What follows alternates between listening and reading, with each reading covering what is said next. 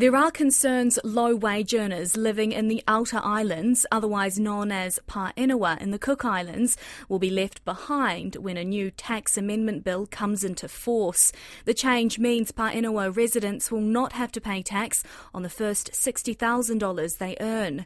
Caleb Fotheringham filed this report on the heavily criticised bill which passed last week. It's been called a last minute grab for votes by opposition parties, announced less than a week before last year's general election. Now that bill has passed. People who have been living in the Paenua for 182 days or more will qualify for the tax exemption. In Parliament, Prime Minister Mark Brown told members the changes will see up to 1.2 million return to the pockets of workers. There is an uneven playing field when it comes to Rarotonga and the Paenua. This bill goes some way towards levelling that playing field, Mr. Speaker. We think that things here on Rarotonga cost a lot of money, but when you go to the outer islands, everything costs more than what it is here. The bill came under immediate fire from opposition parties when it was first announced as a policy, and it was the subject of a failed election petition that claimed the tax cut was bribery. That sentiment has continued in Parliament, with the opposition saying there are better ways to support the Paenua. Leader of the Democratic Party, Tina Browne, says she thought the policy wasn't going to be effective. If you are on 15,000, you actually get $1.31 per week more. If you are on 20,000, you have $17.65 per week more. And there's more and more as you go up the scale. So the people that are really needing the money is not going to get the money.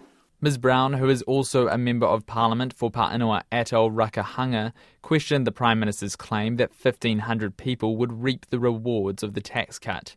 She says only five people from her island that has a population of around 80 would benefit, slamming MPs who are set to benefit the most. Those members of Parliament in the outer islands who qualify you would be saving and taking away more than $10,000 per annum.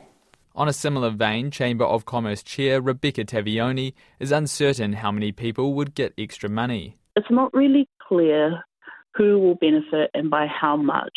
So in the Paenua, currently, most of the workers there already work within the tax free threshold. That's because many of them earn less than $14,600 annually already meaning they do not pay any tax. Not everyone living in the Paenua are against the move. Penrhyn Island Executive Officer Puna Vanoa is for it. It's a great news for our people here.